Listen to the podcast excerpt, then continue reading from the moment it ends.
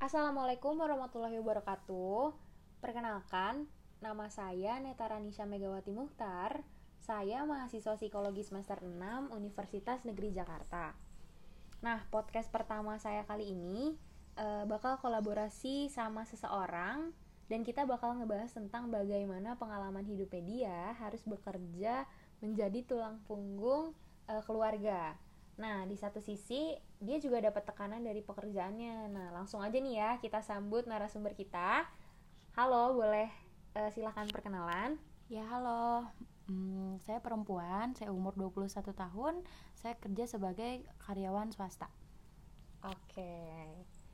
Uh, kalau boleh tahu nih, kamu kerja dari tahun berapa dan mulai kerja tuh di usia berapa sih?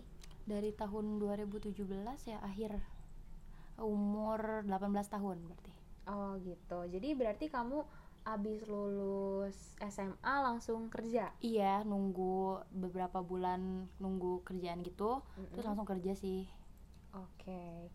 terus uh, kenapa sih kamu lebih milih bekerja daripada kuliah gitu? Uh, soalnya kan yang kita tahu nih kebanyakan orang kalau misalnya lulus dari SMA atau SMK itu uh, propernya lebih ke udah deh gue mau kuliah aja gitu nah mm. kenapa sih kamu lebih milih kerja dibandingkan kuliah oke okay, baik uh, kalau misalkannya aku sendiri sih karena pertama pasti ekonomi ya okay. kalau misalkan dari orang tua sih kalau kalau misalkan tetap dilanjutkan kuliah mm. itu takutnya nanti tengah-tengah udah selesai gitu maksudnya kayak nggak bisa membiayainya terus menerus gitu karena kan uh, jadinya saya punya uh, adiknya dua dan dua-duanya tuh masih sekolah jadi kayak lebih baik ya udahlah kerja aja gitu.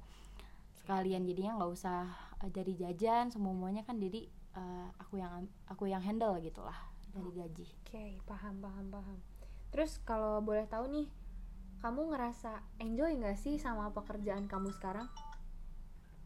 Uh, enjoy nggak enjoy sih kayak gimana ya kalau misalkan dibilang menikmati ya menikmati ya siapa sih yang nggak menikmati gitu? Pertama ya pasti digaji juga karena kebutuhan. Mm-hmm. iya sih. dibilang nggak enjoy juga ya pasti juga. Karena kadang kayak terlalu stres dan hidup tuh kayak gitu-gitu aja gitu. Dari pagi bangun sarapan berangkat terus kerjain hal yang sama terus pulang lagi. Udah gitu doang. Jadi uh, siklusnya kayak gitu terus lah iya ya. sedangkan aku udah lama banget sih nggak nggak maksudnya kayak nggak jalan-jalan gitu. Apalagi jalan-jalan sama keluarga itu oh, udah buat refreshing banget. gitu ya? Oke mm -hmm. oke okay, okay, paham paham. Terus uh, kalau boleh aku tahu nih kamu tadi uh, bilang kan uh, di sini kamu bekerja juga gitu. Terus kamu kurang dapat waktu untuk refreshing gitu kan terus uh, kamu punya adik nggak? Punya adik nggak punya adik nggak sih? Terus kalau emang punya berapa? Terus uh, apa dua-duanya masih sekolah atau enggak atau gimana? Iya sebelumnya kan aku udah bilang gitu aku punya adik dua dan masih sekolah. Yang satu sekarang sih udah mau lulus nih uh, kelas 12 ya. Mm-hmm. terus yang satu lagi baru naik kelas 9 gitu. oh gitu. Oke okay. terus uh, kalau boleh tahu lagi nih orang tua kamu kerja apa? Atau mereka uh, sebenarnya mendukung gak sih kalau bisa kita relate sama yang tadi pertanyaanku pertama? Mm-hmm. mereka tuh sebenarnya lebih mendukung kamu untuk kerja atau kuliah gitu? Udah pasti kerja sih kalau uh, kalau misalkan mereka dukungnya karena kan ya nggak ada uangnya untuk kuliah gitu. Kedua juga ya buat ngebiayain kayak hidup aku sendiri sama kayak sama kayak untuk bantu-bantu keluarga juga. Nah untuk orang tua sendiri itu kerjanya mamaku itu kayak mm, buka usaha gitu sih kecil-kecilan. Okay. nah untuk uh, bapakku sendiri dia kerja di uh, pabrik gitu. Jadi kayak pabrik ya pokoknya gitulah saya nggak bisa kasih tahu. Mm -hmm. terus dia langsung jualan juga. Jadi kayak bikin langsung jualan gitu. Oh gitu. Oke oke oke. Eh, kalau aku boleh tahu nih mm-hmm. boleh diceritain gak sih pengalaman kamu selama bekerja dari awal kamu lulus uh, SMA atau SMK mm-hmm. itu terus kamu memutuskan untuk bekerja itu pengalamannya gimana sih? Ups and downnya gimana? Terus kamu uh, ngejalanin di pekerjaan kamu itu gimana? Mm -mm. untuk yang awal pertama banget mungkin karena masih muda kali ya jadi kayak uh, agak labil juga. Jadi kayak misalnya aku kan kerja waktu dulu itu di salah satu hotel.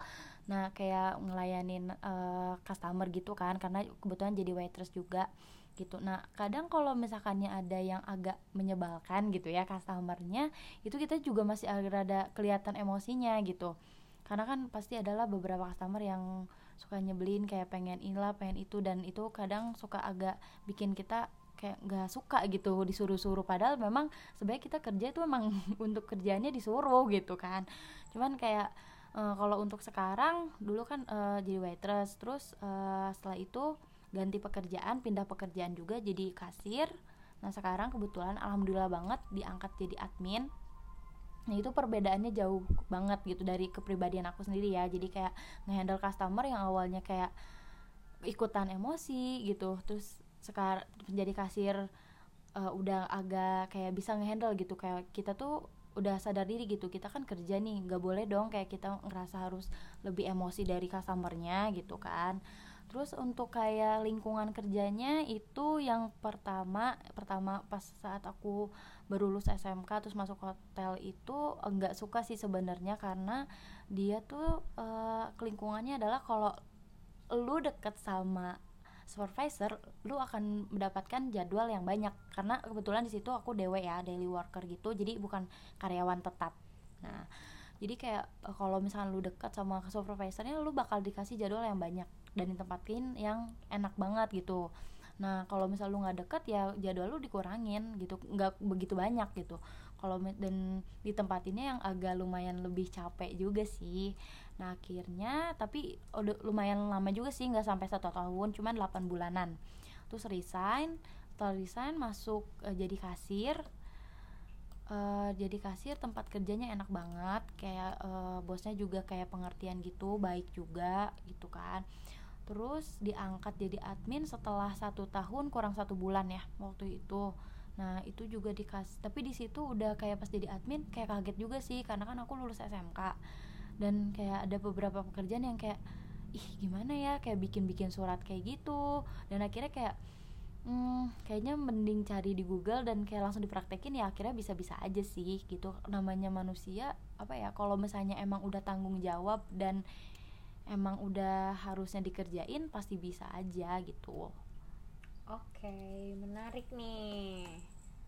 Terus uh, kalau misalnya aku boleh tahu nih ya kamu lebih terbebani mana pekerjaan yang pertama atau pekerjaan kamu yang kedua ini gitu? Hmm kalau misalkan yang terbebani ya pasti kalau kalau stresnya ya kayak tingkat stresnya itu lebih yang sekarang karena admin gitu ya.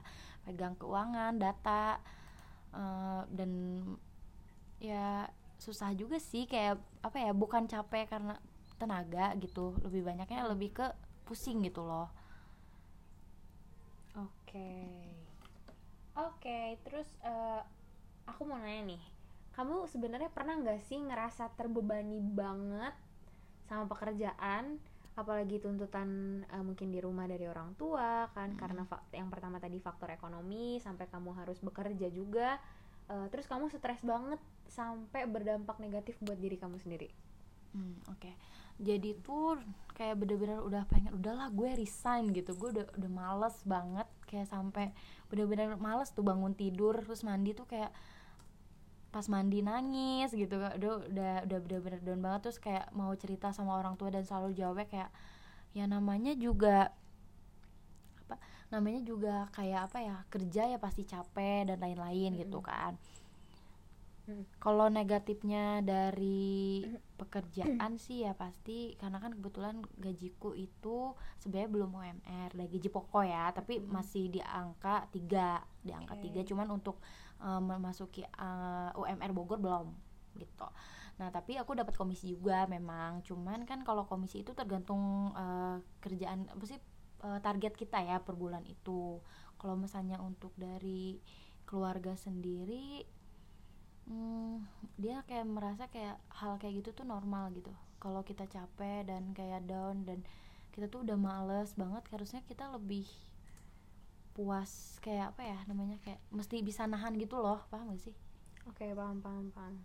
Mestinya kayak nggak boleh lah terlalu berlebihan sampai kayak pengen resign dan lain-lain makanya kayak selalu ditahan ditahan ditahan sampai sekarang masih kerja gitu. Oke okay. terus uh, kamu sampai sesetres itu dengan pekerjaan kemudian berdampak sama keluarga kamu atau berdampak sama hal yang lain itu pernah nggak sih? Uh, pernah. Kayak apa ya? Misalkan kayak saking stresnya dari kerjaan terus aku nggak nggak keluar keluar kamar kayak udahlah ba, ba, nyampe rumah mandi terus masuk kamar makan palingnya gitu. Mm -hmm. terus sampai susah tidur.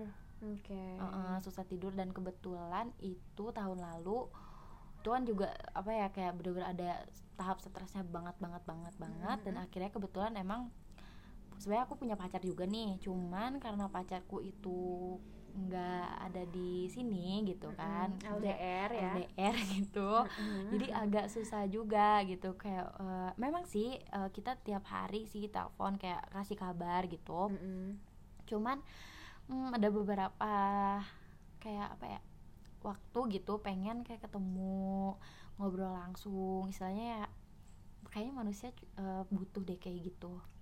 Okay. hmm. Lumayan menarik nih. Terus uh, kalau aku boleh tahu gimana sih cara kamu ngehandle rasa stres kamu yang selama ini kamu alamin gitu kan? Sementara tadi kamu bilang uh, kamu ibaratnya pekerjaan tuh udah padat terus kamu harus ngurus rumah juga gitu. Gimana sih cara kamu menghandle rasa stres kamu yang harusnya mungkin bisa main sama teman-teman tapi ini harus ditahan atau gimana? Terus berkaitan dengan ekonomi faktor ekonomi juga. Tuh gimana sih cara kamu ngehandle itu semua? Biasanya kayak balik lagi ke diri sendiri sih. Kayak kalau misalnya terlalu kayak stres-stres banget kan kitanya juga kayak males makan males ngapa-ngapain. Udah gitu uh, kayak selalu ingat kayak mestinya gue berterima kasih dong sama badan ini gitu. Dia jarang sakit juga. Kayak mestinya nggak bisa apa ya udah udah capek dari kerjaan dari keluarga terus kita malah kayak gak mau makan loyo-loyo gitu kayak buang-buang waktu juga kerjaan gak beres kayak balik lagi ke situ kadang kayak uh, misalkan merencanakan nih besok mau lari dulu kayak jogging gitu jalan-jalan hmm, bentar. iya, iya, iya. karena kan kalau jalan-jalan jauh nggak ada uang. Jadi kayak jalan-jalan sebentar doang gitu kayak sambil lari. Biasanya juga main sih sama sahabat gitu kayak pergi makan. Seenggaknya walaupun gak jauh juga ya lumayan lah ngilangin stres terus ngobrol sama pacar juga walaupun di video call atau telepon juga lumayan uh, ngurangin stres juga. Terus kayak rencanain kayak balik lagi nih kayak ke depannya gue masa mau kayak gini-gini aja sih kayak pengen apa ya dibilangnya tuh pengen punya apa ya tujuan gitu loh paham gak sih? Kayak oh, iya, iya. orang-orang tuh kayak udah kuliah nanti misalkan dia lulus kuliah pasti kayak kerjanya lebih enak juga. Maksudnya nggak uh, aku tuh nggak nggak sesombong itu sih kayak bisa sukses tanpa kuliah atau tanpa skill. Mungkin ada cuman kalau aku sendiri kayaknya kurang nggak sesombong itu sih untuk ngomong kayak gitu. Mungkin kalau orang lain emang mampu kalau aku kayaknya masih mikir dua kali gitu. Kalau misalkan emang nggak kuliah pun kayaknya mesti punya skill yang kayak misalkan menjahit atau emang apa gitu yang bisa istilahnya ngeluarin yang bisa mendapatkan uang lah gitu. Kayak nilai plus gitu. Paham. Nah sekarang nih uh, karena dari tadi kita udah ngebahas stres stres kerja atau tuntutan dan lain-lain uh, sebenarnya kamu tahu nggak sih apa makna dari stres? Menurut kamu makna dari stres tuh apa sih? Menurut pribadi kamu? Hmm kayak apa ya? Aku nggak tahu sih sebenarnya orang awam juga masalah-masalah kayak gitu. Cuman kayak kalau udah stres tuh ciri-cirinya kayak males makan susah tidur terus kulit berjerawat udah dah gitu.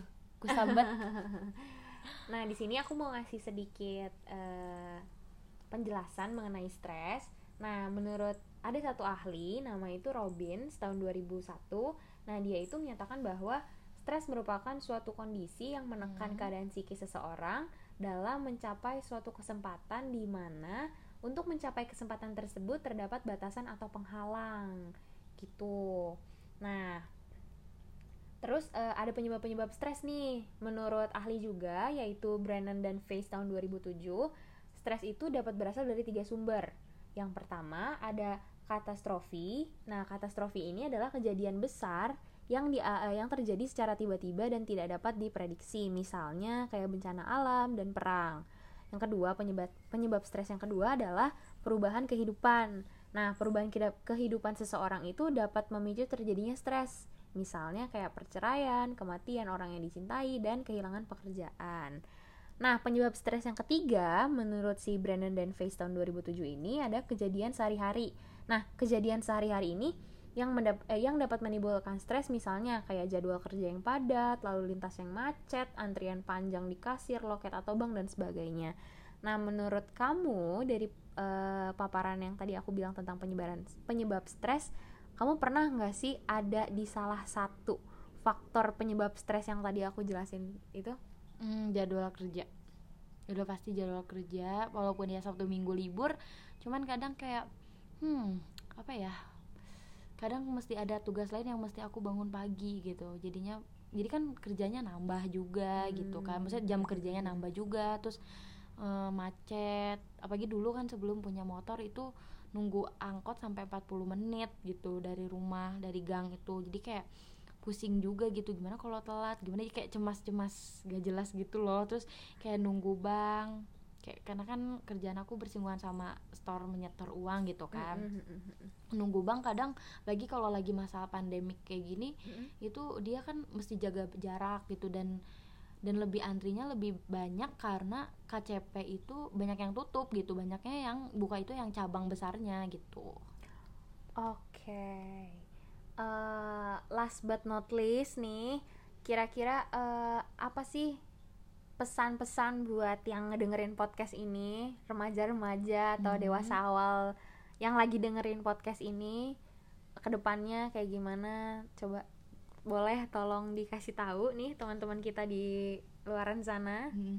uh, menurut aku sih kalau kalau misalkan hidup itu kayak misalkan nih kamu kayak nggak bisa ngambil yang sini ya udah kamu ambil yang menurut kamu bisa dicapai dulu gitu. Dan jalanin aja. Jangan kayak mikir kayak ah uh, eh, gue kan lulusan SMK gitu mana bisa? Terus nilai gue juga jelek gini gini gini. Salah satu contohnya itu waktu dulu aku tuh nggak bisa komputer. Maksudnya bukan nggak bisa yang benar-benar nggak bisa banget. Kayak misalkan kayak rumus-rumus dasar Excel aja tuh karena emang gak pernah perhatiin jadinya nggak bisa gitu.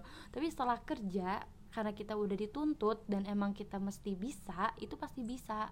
Asalkan memang kita mau belajar gitu. Memang kalau tempat kerja itu kita nggak nggak cari yang mau belajar tapi minimal kamu mesti apa ya berusaha dulu gitu. Tunjukin kalau emang kamu bisa. Kedua itu kalau misalkan kamu kerja kamu jangan lele kayak ah yang penting gue dapat kerja eh, dapat uang enak gitu kan bisa beli apa-apa sendiri gitu-gitu. Mm-hmm. tapi lupa sama tujuan hidup kamu tuh kayak misalnya kamu pengen jadi apa ke depannya gitu kan nggak bisa selamanya kayak gini kalau memang kamu pengen memperbaiki hidup kamu gitu kan. Paham paham. Kayak gitu. Nah jadi kayak mesti cari tahu lah kamu tuh pengennya jadi apa gitu. Mm-hmm misalkannya coba-coba belajar apa gitu kalau misalkan belum bisa kuliah atau uh, kursus atau apa kan bisa kayak mm -hmm. gitu. Nah untuk kayak stresnya sendiri biasanya biar kita nggak kayak luput-luput banget nih kayak misalkan kayak duh stres banget bingung lah mau ngapain udahlah gini gini gini sampai ada orang mungkin ada yang mau pengen bunuh diri atau gimana. Kalau aku sendiri walaupun sesedih-sedihnya ngapa-ngapainnya gitu kayak udahlah gue capek gitu sama hidup ini. Cuman nggak sampai sih kepikiran untuk bunuh diri kayak gitu. Nggak pernah sama sekali. Nggak pernah kepikiran. Nah pastinya itu balik lagi ke diri sendiri gitu. Kayak kasihan aja sih diri sendiri tuh kayak dari badan pikiran udah apa ya udah mampu semampunya kerja kayak gini udah bisa menghasilkan duit tapi kitanya malah menyanyiakan itu gitu. Menyanyiakan kesempatan yang udah diberikan sama yang maha kuasa lah betul gitu, kayak ya. gitu kan. Malah hmm. jadinya kayak menyalahkan keadaan dan tiba-tiba udah aja nggak mau kerja nggak mau berusaha gitu kan. Nggak nggak gitu gitu. Lebih baik balik lagi ke diri sendiri ingat sama orang-orang yang sayang kamu walaupun orang tua aku kelihatannya kayak lebih ya udahlah nggak usah lebay gini-gini. Tapi kan sebenarnya mereka juga sayang gitu. Ingat sama teman-teman sama sahabat gitu dan ingat pacar kalau punya pacar. Itu teman-teman yang terakhir. Ingat pacar kalau punya pacar. Baik. Menarik ya uh, obrolan kali ini tentang pengalaman yang sudah uh, narasumber saya paparkan. Terima kasih banyak untuk um, Mbak baik mbak. Mbak yang tidak bisa saya sebutkan namanya karena ada privacy juga di sini. Terima kasih banyak sudah memberikan pengalamannya, menceritakan pengalamannya, bagaimana harus menjadi tulang punggung keluarga di usia yang muda, tergolong muda, kemudian uh, dia bisa menghandle stresnya itu suatu hal yang bagus ya dengan tuntutan segala macem gitu. Terima kasih banyak teman-teman yang udah dengerin podcast aku. Semoga uh, bermanfaat untuk teman-teman semua. Uh, segitu aja. Wabillahi taufik wal hidayah. Wassalamualaikum warahmatullahi wabarakatuh. Selamat bertemu di podcast selanjutnya. Bye.